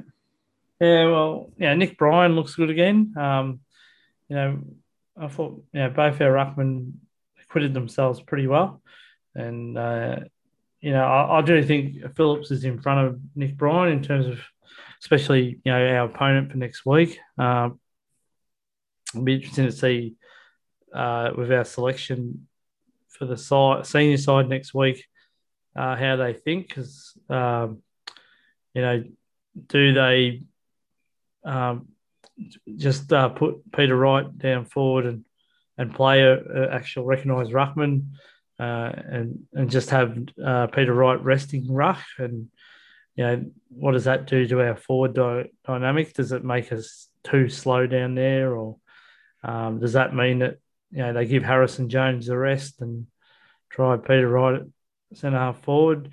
I'm not sure what they do because um, it's going to be interesting, but it's good to have some selection choices uh, available in the rush. And I thought both of those players could be considered, but considering going up against Grundy, I'd think Phillips would be the obvious choice uh, to come in if we are to select the ruckman.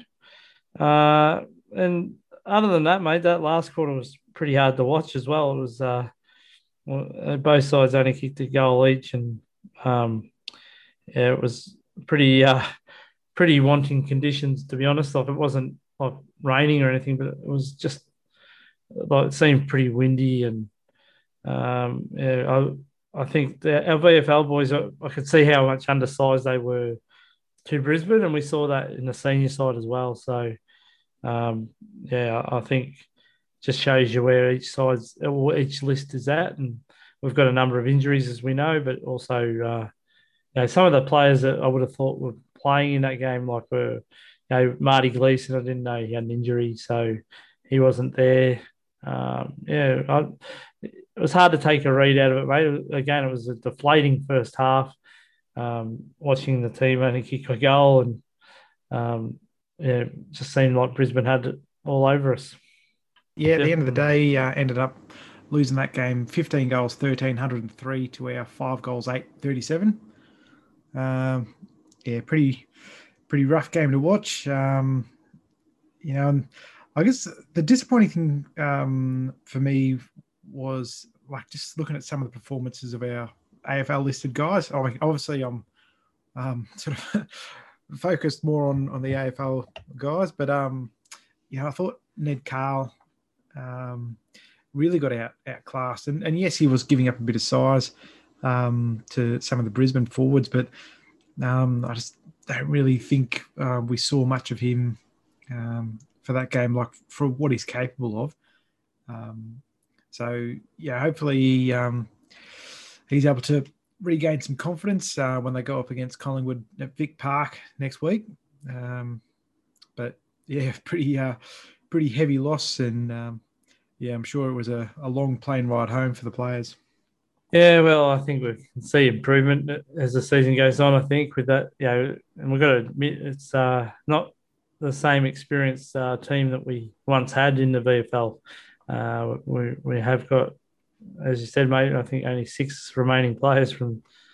Was that 2019? Did you say? Yeah, mate. Yeah, yeah. So, yeah, a lot of experienced players gone. We know about Heppell going, and um, yeah, I, I think you know, even a new skipper like in Atley and um, Cole Dunkley. That's their first game for the club, and um, you know we just need to uh, give these young players time, and you know the VFL is there for development as well. Uh, although we want to go well, uh, we want to see improvement, and uh, if that comes slow and steady, I'll, I'll be you know, happy to watch that.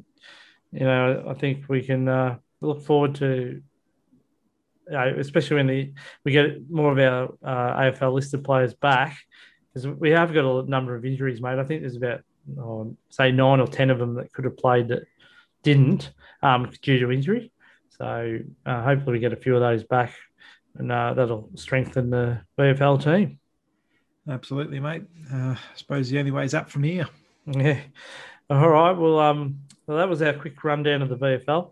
Uh, and well done to the VFL women who had a had a win, um, showing us the way um, that Essendon do have a win on the weekend, which is nice. And uh, we'll come back after the break and we'll go by, by the numbers.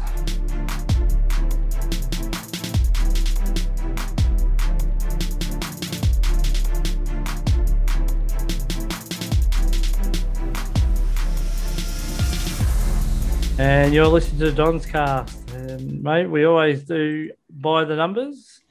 And that means we always start with number one if he's playing, and that's Andy McGrath. And we both gave him votes, uh, you know, uh, to differing de- degrees. Um, and uh, Andy, to me, had a lot of the footy, but um, you know, due to the wet conditions and, and his disposal was pretty messy, to be honest but uh, 12 tackles, and uh, he's, certainly you know tried his hardest to actually impact on the game.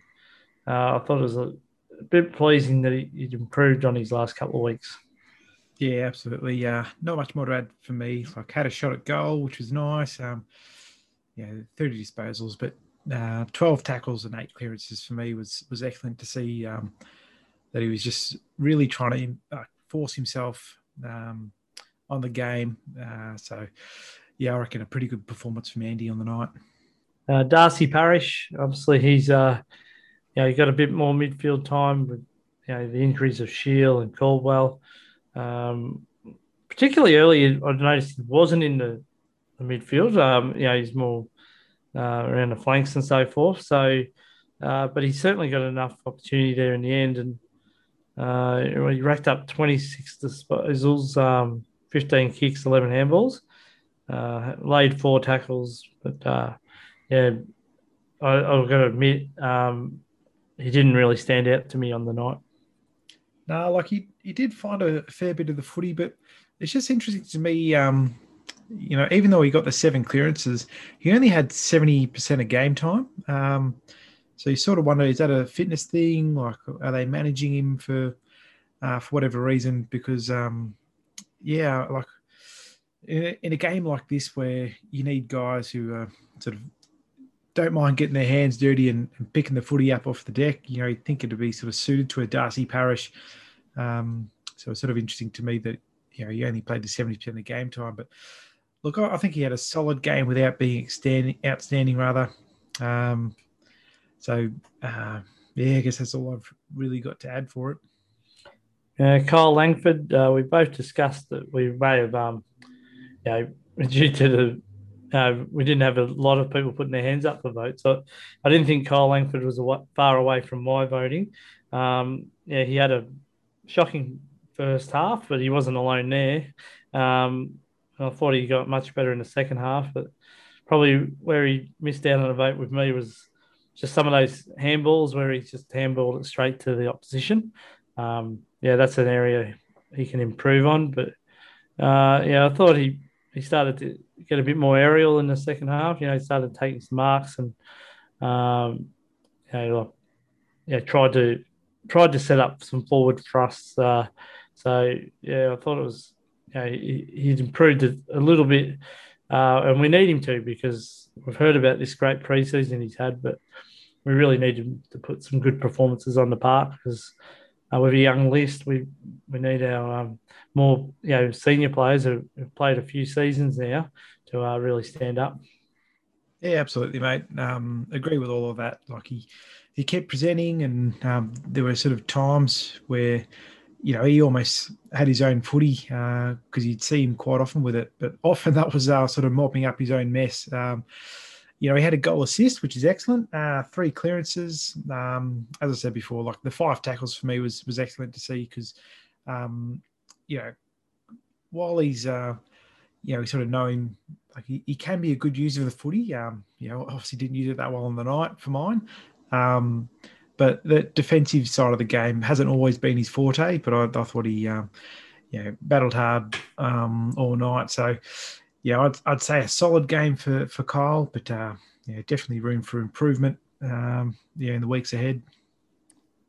Uh, player was really disappointed in. Uh, we discussed, uh, yeah, not long ago, mate. He'd been given a two-year contract extension, but yeah, Devon Smith, uh, yeah, he was really poor, and I thought these kind of nights might suit him. But know, if he was assigned to Daniel Rich, he did a pretty poor job of it because uh, know, the amount of footy that Daniel Rich was able to receive and then pump Brisbane forward was uh, quite a yeah quite staggering. You know, I would have thought we would have you know put a lot of focus onto slowing that movement, but uh, yeah, just didn't think they've got into the game at all, and uh, you know I'd like to see a, a, lot bigger improvement from him, especially next week.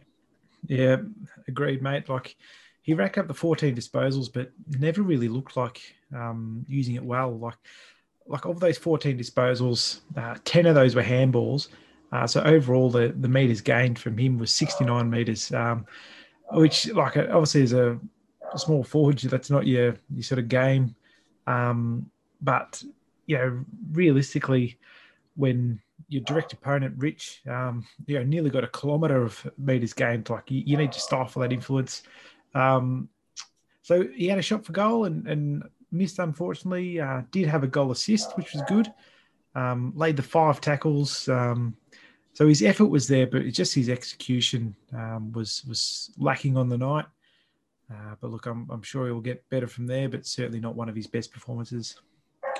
No. Uh, Zach Merrett got, found plenty of the footy, mate. 35 disposals, uh, 15 kicks, 20 handballs. So um, yeah, I think we would all like to see Zach kick the ball a bit more if he's getting that much of the footy. But again, you have to uh, be upfront with the conditions, and it wasn't really, uh, you weren't getting clear, or Essendon wasn't anyway, uh, clear disposal. So they were rushed or you know, quick hands and so forth. So um, probably limited his impact on, on uh, actually being able to use the footy well. But uh, yeah, we both gave him votes, mate. And, um, I think he gave him best on, so I can understand that he, he was certainly around the footy. Yeah, plenty of the footy. Um, I, I, thought it was a real um, sort of lead by example kind of game from Zach, uh, which is good to see. Um, yeah, battled manfully all night. Um, but yeah, not much more I can add for his game. I thought he played pretty well, um, but certainly pleasing to see he, he continues to crack in. And, you know, I'm, I'm hopeful this is good signs that he's, uh, you know, back back and uh, and loving the sash. Yeah, let's hope, mate. Um, well, Aaron Francis, uh, I, I, thought he tried really hard last night. You're right, mate. He had to do a lot more extra work once uh, Jordan Ridley went off, and you know, it was probably only the last few minutes where uh, Daniher was just fortunate to get the ball a couple of times that probably made him look worse than. Uh, and, and it's not his fault, but it just you know when the ball comes out twice in a row and Daniher marks in front of him, uh, you know, it kind of was a bit disappointing for him because I thought, you know, for the amount of times that the footy was down in Brisbane's forward line, that Aaron Francis had definitely tried his heart out to try and keep the ball, um, you know, going in our direction. Yeah, he, had, mate. Like I, as I said before, like he, he almost nearly got a, uh, a vote from me because I, I thought his effort all night was was pretty good. He had to shoulder a lot of the heavy load down in the back line there, especially when uh, Ridley went down. Um, but yeah, so it racked up the 14 disposals, took a few marks, uh, even had a clearance there, mate. So um, who knows? Maybe we'll turn into a midfielder yet. But uh, no, look, it was a solid game from Francis. Um, you know, to when Brisbane were running rampant over us, um, he was still able to keep Daniher, um, yeah, to a pretty low score. For him to only kick two goals, and he had to get a lot of his possessions up the ground, Daniher, uh, to get involved in the game. Um, so I thought uh, Francis held him pretty well. Um, and yeah, he'll uh, it'll be just be interesting next week to see who we've, who we've got to support him down back. I, I dare say Zerk Thatcher might find himself called up again because uh, yeah, certainly Francis needs some friends down there. Yeah, particularly if they bring back uh, Cox. Um, you know, that's what you're going to worry about. Because um, let's face it, of all the things we are, undersized is one. And, um, you know, Mason Cox may not be a world beater, but um, when he gets a free jump at the footy, he's hard to stop. So, um, you know, might mean that Zerk Thatcher or even Zach Reid might get his, to hold his spot and um, try and provide some aerial spots, uh, aerial uh, coverage for a, a, Mason Cox if he was selected. Um, Nick Cox for us. Um, I thought you know he, he, tried hard again, mate, as, as all our players do, but um, yeah, he found it going pretty tough in the wet slog. Uh, you know, didn't have as many highlights as the weeks before, but uh, certainly uh, his kicking is good to watch um, when he's pumping the ball in long. But uh, yeah, I thought it was a tough day at the office for him. Yeah, it was, mate. Um, you know, I had a couple of shots at goal, uh, which unfortunately went astray. Um, the thing I, I, noticed particularly with with Cox is, um, you know, and hopefully you'll learn this from this game. Um, you know, while he's got a booming kick, he needs to learn that you, your kick isn't going to go as far in the wet. Now, particularly the torrential rain they sort of happened had up in Brisbane. Like quite often he'd he'd kick to a target up the ground, but he didn't really account for the fact that you know the ball would quite often um, you know travel a good 10 to 15 meters less than it would on a um, a dry day. So you know a couple of times he almost picked out a, a Brisbane defender. Um, would just lap up the footy and and off they'd go and uh, you know inevitably score score on us going back the other way. Um, but you know, he didn't stifle his enthusiasm. He, he kept uh, sort of leaping for the footy, and um, there was a couple of moments there where he, he, sort of cracked in almost like a midfielder. He um, he, he, doesn't mind um, you know, throwing the body around, even though he is so lightly framed. Um, but you know, racked up the ten possessions for the night. Um, had a couple of tackles, couple of marks, uh, even a few hitouts uh, when he uh, contested in the ruck. Uh, but certainly a game where, yeah, hopefully you'll learn a lot from, um, and uh, yeah, take that into uh, into account when we come up against Collingwood. But um, yeah, you'd say a solid game overall from the young bloke. And our player we're really disappointed to lose was Jordan Ridley. Um, he's had the two disposals. Um, and yeah, we're going to really miss um, Jordan because you know, let's face it, he's the most reliable defender in terms of, you know, providing forward thrusts as well from that back line.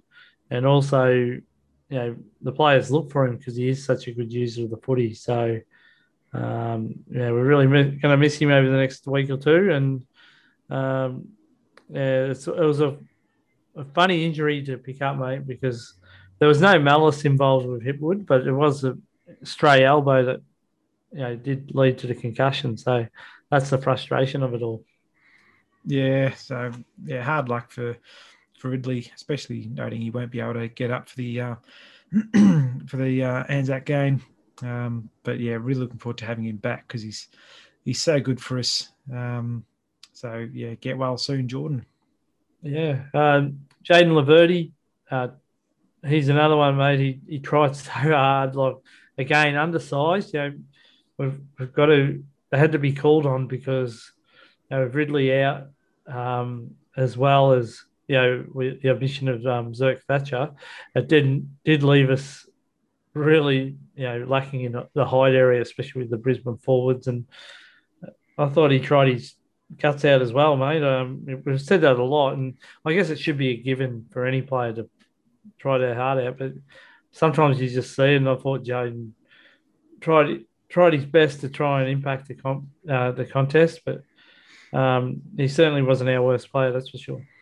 No, look, I, I, think he acquitted himself fairly well. I'd say a solid game from from Jayden, um, and it's just good to see him get continu- continuity in his game. Um, you know, he'll never lack for um, you know courage in a contest. Uh, certainly threw his body around. Um, ended up racking up the 16 disposals down there um, and some pretty tight work. Um, you know, he ended up taking a few marks, uh, made a couple of tackles. Um, almost had 300 meters gained uh, from that back line there, was which was important. You know, hoofing it out out of there to um, you know hopefully get it going our way. Um, and it was tough work for the defenders down there. It was he was getting pushed in all night. Um, so I, I, thought he did, you know, about as good as we could expect um, from Jayden. and um, yeah, just just enjoying his uh, his effort down there because while he's undersized, um, he certainly doesn't doesn't lack for for effort.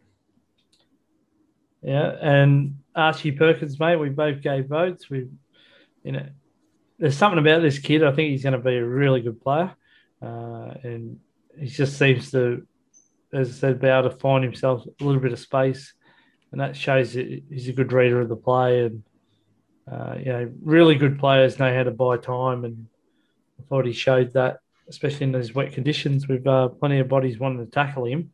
He had that one step that could get him out of trouble and buy him a little bit of time.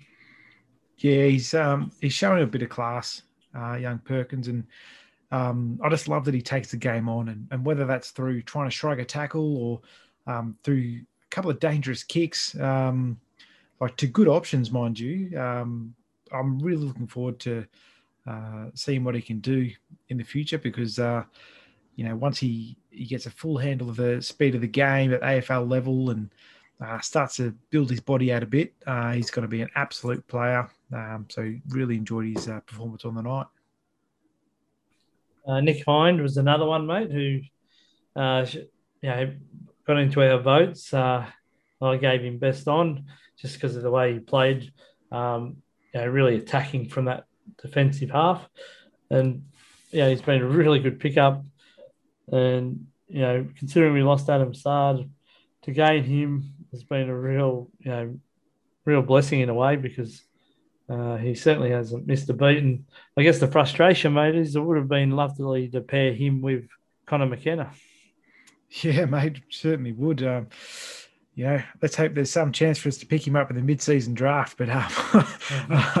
I won't hold my breath. Um, but uh, Nick Hind, another another great performance from him. I just love his grit and determination, and you know, just his speed, his his willingness to rip a hole through the opposition where he can find one, and um, yeah, another uh, great performance from Nick. Um, yeah, I talked about him earlier, so not much more to add, but um, nah, fantastic effort from the young bloke.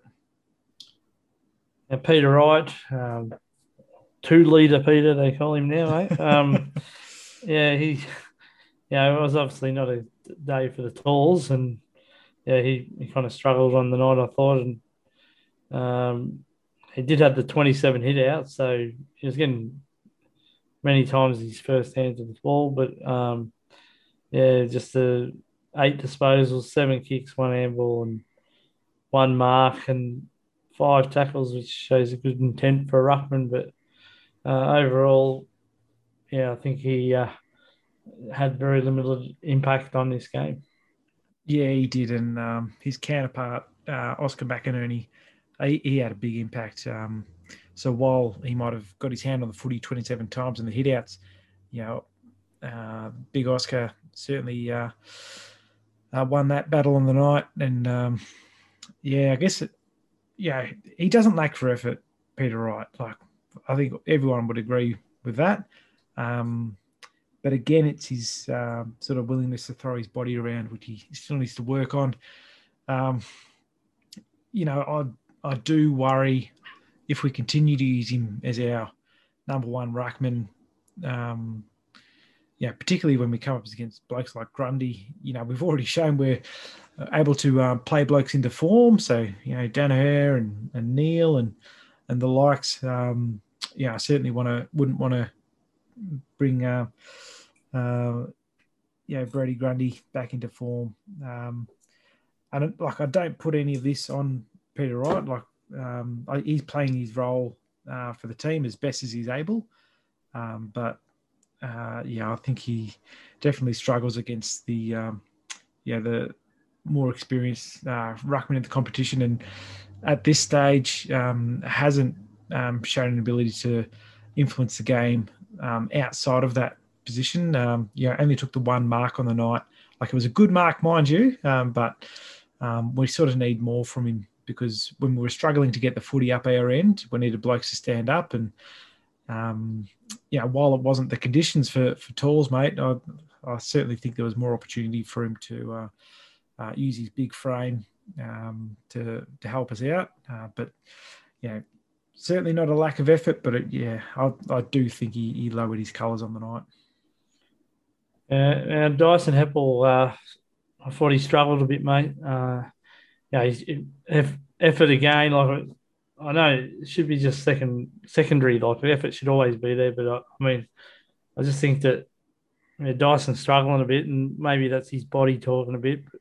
He found plenty of the footy, but uh, it wasn't the kind of possessions we needed from him, uh, especially in those wet contests. And um, a lot of the times his opponent led him to the ball, and he couldn't break down any of the their forward for us uh, from keeping the ball from his opponent.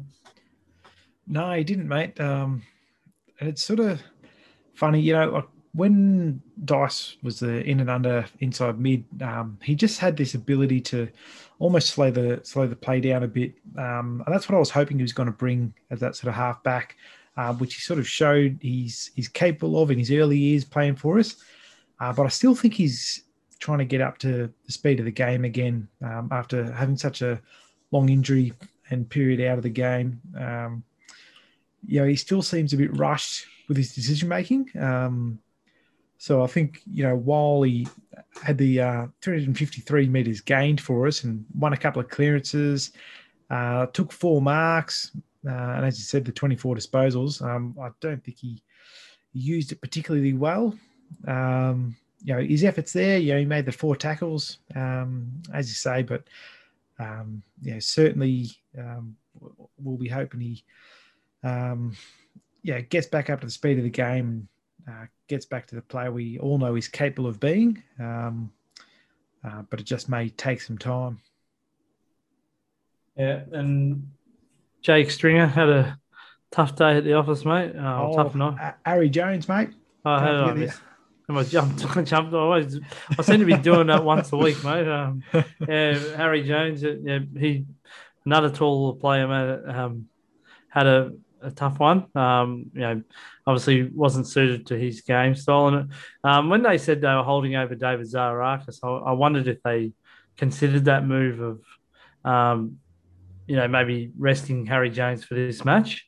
Um, but they decided to play him and um, yeah, at least David not playing footy this weekend, and uh, you know, not that it would have made any difference. So I wonder if, uh, if Essendon were given the same opportunity, would they have made the same call? Because uh, Harry, we know, is a really hard worker up and down the ground. He just you know, struggled to make an impact on the night. Yeah, he did, mate. Um, and you know, oh, it's one of these. He's a player uh, that I'd be more than happy to persist with um, because you can see what he's capable of.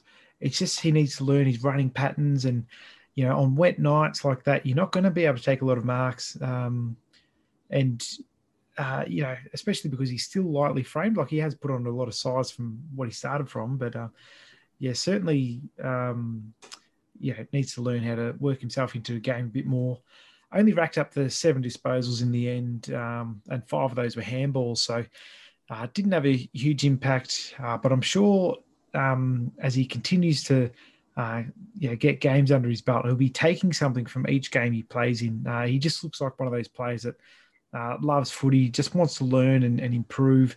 Um, so while it wasn't a great game from him, um, I'm sure he'll take some learnings on board, mate, and um, uh, continue to develop because I, I, think he's he's going to be a real play for us in the future. And uh, I, I seriously consider that to be a true statement, mate. Um, I think he is going to be a really important cog of our future. But yeah, obviously last night was just not suited to him. Um, and with a lighter frame body, mate, he just can't have the you know the purchase on the footy to have a um, bit more of an impact uh, that we needed. Uh, Jake Stringer, mate, I won't start again, but he uh, he had uh, struggled to get the possessions that rate that he usually would. Um, and I noticed we didn't play him up on the ball as much as uh, we had in the past. So whether that was because of the conditions or, or what, he, I didn't see him going into the centre square very often. No, that's a, that's an interesting call, mate, because you'd think um, given he's he's not the quickest bloke going around, but he is a big body and doesn't mind throwing it around. Um, you'd think it'd almost be more suited uh, to his style of play, um, a bit scrappy in the middle there. Um, I sort of wonder whether it's a um, sort of injury prevention um, kind of measure not to put him in there. Um, whether he was sort of a bit wary about him uh, getting involved in too many contests in the centre. Uh, but yeah, as you say, like his influence was was stifled a lot on the night. Um, but did kick a goal in the end there, which was uh, nice to see, and uh, had another shot, but unfortunately missed. But um, yeah, look, uh, only had the nine possessions on the night. Um, did have a couple of tackles. Um, yeah, largely um, not influential on the on the contest, but um, yeah, we all know he's he's capable of much more. Yeah, 27 is obviously Mason Redman. Oh, sorry, Cale Hooker. Gee, uh, my numbers are. how am I doing this, mate? Um, yeah, we both gave Cale Hooker votes. Kicked four goals, did a really good job. Um, you know, with the limited amount of times the ball was up in our forward line, and uh, you know, made the most of every opportunity.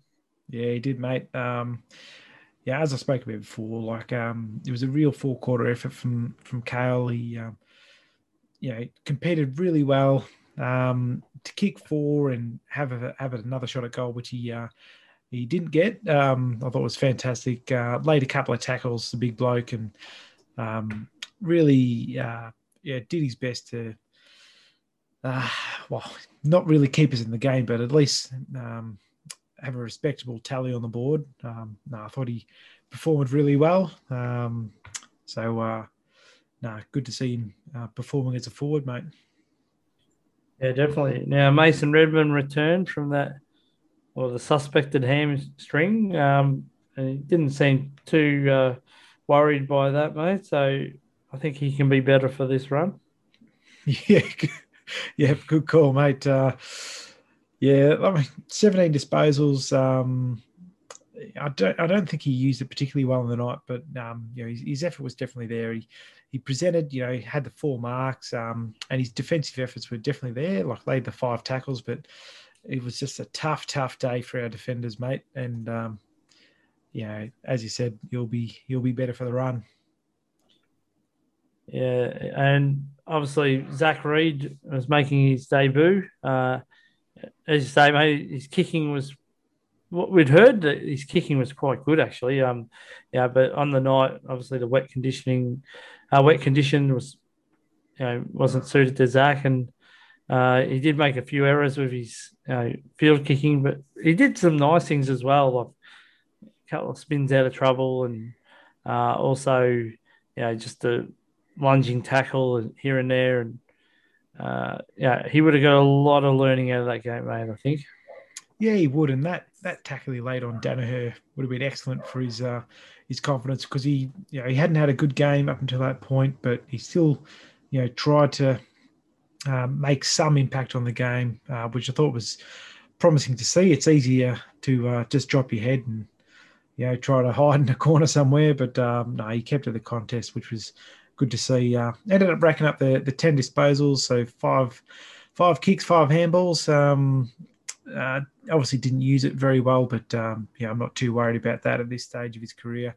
Um, I, I sort of think this was a bit of a strategic move by the coaches to go, look, this is what is required at AFL level, uh, particularly given that, uh, you know, his direct opponents, so whether it's Daniher or Hipwood, they're not hugely built blokes. Um, so it's probably a good opportunity to give Reader uh, a look of what it's like at AFL level. I, you know, personally don't see him playing next week um, against Collingwood, given the, some of their bigger bodies. Um, so, uh, like, I think it's just more exposure for him. Um, but uh, yeah, I, I, thought you know he, he uh, while his execution wasn't great, his uh, his tenacity was uh, was good, and he'll, as you said, mate, he'll, he'll learn a lot from that game, and certainly, uh, I think when he comes back into the AFL side, um, you know, he knows what the what's required at the level.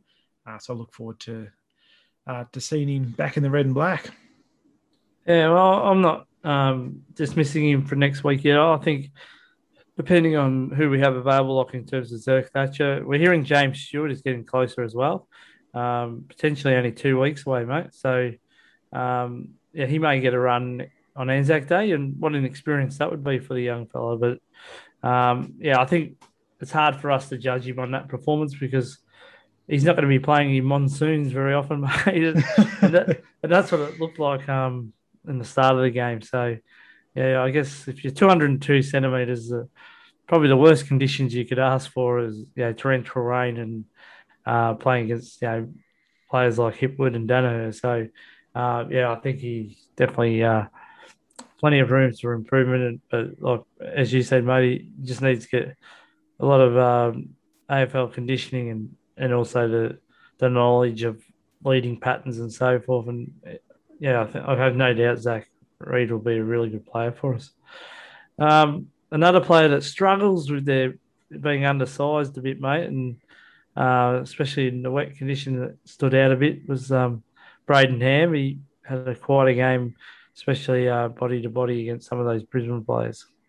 Yeah, he did, mate. Um, like pretty disappointing game. Um, you know, if I like, just from my view, uh, only racked up the ten disposals and and certainly being a bloke that's lower to the ground, um, you know, you'd sort of think these conditions would almost suit him a bit better.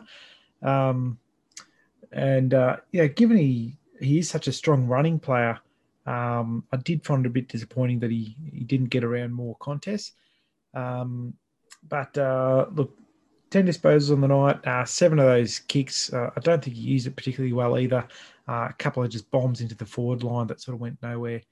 Um, yeah, had two tackles. Um, and again, for, for a bloke that he's he's a fair athlete, uh, Brayden Ham. Um, so I certainly think he's he's capable of more than that. So again, another one of those players that needs to work on his uh, defensive side of the game. Um, but yeah, apart from that's those are my observations of him. I think he had a, a fairly poor game uh, by his standards. Uh, what about yourself, mate? Yeah, no, I think it just wasn't his night. And uh, we have kind of lamented it, and especially last year, same thing uh, when he played against Richmond and so forth. You know, just can't expect a bloke of that size to compete. Um, you know, a one-on-one contest. Uh, yeah, he's just going to be pushed off the footy. Um, we have noticed that he's got a bit, looks a bit more wider on his shoulders, so he must be putting on slowly a bit of weight. And uh, I think he's had a pretty good uh, season so far, holding his spot. You know, so I think Truck likes him being in the side, uh, but I think he's just going to wait for drier conditions will suit uh, Brayden, in my opinion. Uh, Matt Guelfi was the medical sub, and we know he got on the ground because uh, Jordan Ridley was injured in, after quarter time, and um, yeah, it, look again, Guelfi's another one who will give his all each week. Um, he lacks a little bit of polish, as we know. Uh, he did have the Charlie Cameron matchup, which I'm sure um, would have worried him at times. Um, but yeah, I, I, thought, look, he, he tried hard. To, he made a few errors here and there, but uh, considering how much ball the Brisbane Lions had, uh, I think he certainly helped more than hindered uh, the Essendon defence. Yeah, he did, mate. And there was a an effort uh, in particular, might have been late in the third or or even the fourth quarter where there was a two on one. Um, you know, and it was just it was only Guelfi there. There was no one there to help him, um, and he was able to spoil the ball uh, over the boundary line, uh, which was a massive play from him. He had to go, and he and he absolutely went. Um, one thing he doesn't lack is, is courage, mate. Um, you know, so while his, his polish and execution uh, when he does have the footy isn't always um, fantastic, uh, he certainly um, puts his all into the into the footy, and you know, yeah, tries his best. Um, but I guess at the end of the day, like some games, like he that's what he is. He's an honest footballer. He'll he'll scrap and he'll fight, um, but he, will never be a, uh, sort of game winner. Um, but when you need someone to to plug in and, and fill a role, um, he certainly uh, puts his shoulder to the wheel. Um, and I think you know from the uh, 50 odd percent of game time he, he played. Like he racked up the nine disposals, um, took a few marks, spoiled a number of entries going into Brisbane's forward line. Um, so I think he, he sort of done as well as uh, could be expected in those conditions. Yeah, and then Will Snelling, we always know what we're going to get with him in terms of, yeah, he, he goes in hard and uh, you have to admire him for that, mate. He, he is a, he does try to search for the footy and uh, how did you see his game? Yeah, it was sort of interesting. He's, um, I suppose, I guess another one of those um, honest effort nights. Uh, you know, he racked up the 19 disposals and it was often in and under. Um, had 14 handballs out of his 19 disposals uh, uh, and laid five tackles. Um, yeah, also had a goal assist. Uh, I thought he was one of those, um, like one of our players that could sort of hold his head up um, in that he, he tried his all and busted his ass to uh, try and get us the footy. But overall, um, was sort of outclassed on the night. Um, but also, given his lack of size, and like it'll always be a, a thing, you can't grow any taller. Um, but uh, yeah, he just wasn't able to compete. Um, yeah, around the ground um, as much as probably he would have liked, um, given the um, you know he does give up so much height um, around the contest. But I, I thought he um, he gave his all. So I'd say a solid game from Snelling uh, without being outstanding. Yeah, and uh, Anthony McDonald, Woody, uh, look, he showed flashes of brilliance, mate, but uh, just couldn't. Yeah, you seen that his decision making wasn't always uh, right. He got caught a couple of times, and uh, yeah, a couple of times I, I, think he thought he had more space than he, than he actually had, and just a quicker decision maker would have helped. Uh, but uh, yeah, he did kick a goal, and uh, obviously it's his hundredth game consecutively, mate. So that's a fair effort. Um, yeah, he's been able to play 100 games straight, which is second longest in the AFL. Yeah, he's uh, no, I think you know not not great conditions for a small forward, and um, you know I guess the one thing is I I wonder how much um, our forwards uh, talk to each other, uh, and it wasn't just uh, Tippa. I saw that from you know because he he tried to take the game on and was was tackled at times. Um, so I wonder how many people were saying you're hot, you're hot. Um, you know, you need to get it off. Um, but I also saw it in other examples. You know, there was an instance where um, you know Dev Smith um, sort of basically spoiled the footy out of Jake Stringer's hands um, in the forward line there when he was about to take an easy chest grab. So, you know, I think there's Tip is a bit of a victim of that um, in our forward line, still not being able to function um, all that great. Um, yeah, so yeah, he continued his effort, uh, laid the three tackles, took a few marks, um, uh, kicked one goal, one, um, but overall not a fantastic game from him. Um, but certainly, uh, you know, he's he's still delivering um, in terms of you know kicking his goal or so a game, which you want from a small forward. But um, yeah, certainly hope he uh, continues to uh, yeah, develop his craft a bit more. And then finally, another player that struggled on the night was Alec Waterman.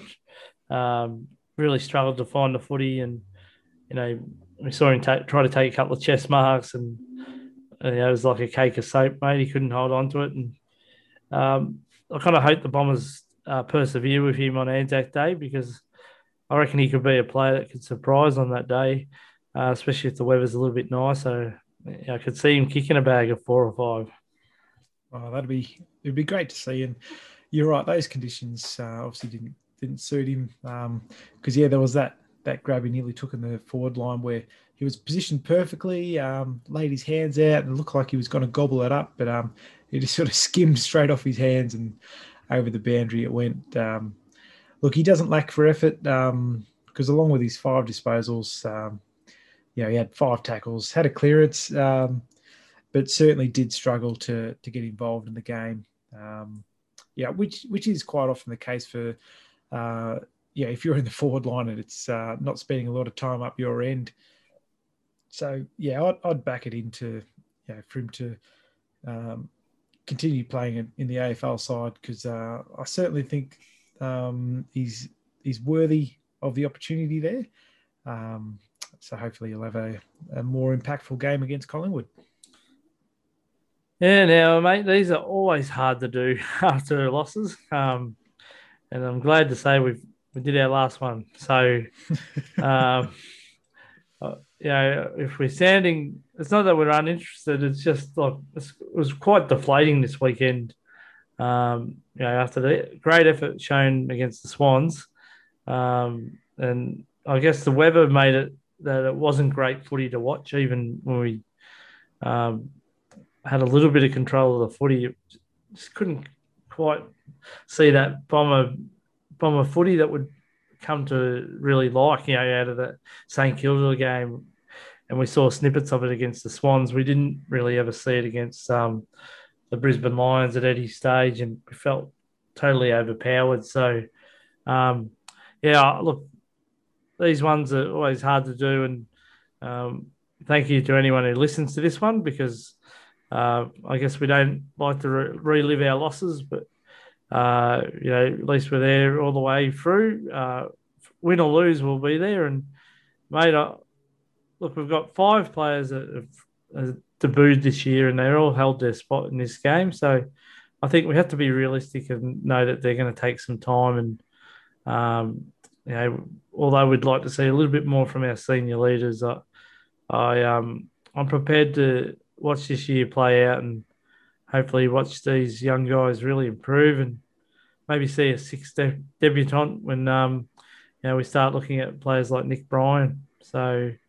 um, and yeah, let's hope that the Bombers um, can show a little bit more fight on Anzac Day. Um, we all know our record on Anzac Day has been pretty poor, especially over the last decade. So, um, mate, I'd like to see the Dons you know, really uh, have a good crack against the Pies next week. I, think they're gettable. Um, and I'd like to see a dry weather, mate. I think that's going to suit our, our style better. Yeah, absolutely, mate. Um, look, no time like the present to uh, to swing our fortunes around. Um, certainly, I'd love a big win against the the Pies. Um, indeed, I'd I'd enjoy a tight win against the Pies. Any, any win I'll take, um, and certainly, you know, the one thing that I have been pleased with all this year is that the effort's been there. Um, it's just our execution um, that has let us down uh, at times. So, just hoping the boys crack in, stick to our structures, and yeah, a, uh, a drier game would make for a better spectacle. Um, so let's hope we uh, have a better showing next week. Yeah, great. All right. Well, thanks so much for listening, and uh, let's hope uh, the Essendon boys, both in the AFL and the and the VFL, have much better weekends next weekend, and uh, so do we. So thanks for listening, and go Bombers. Go Dons.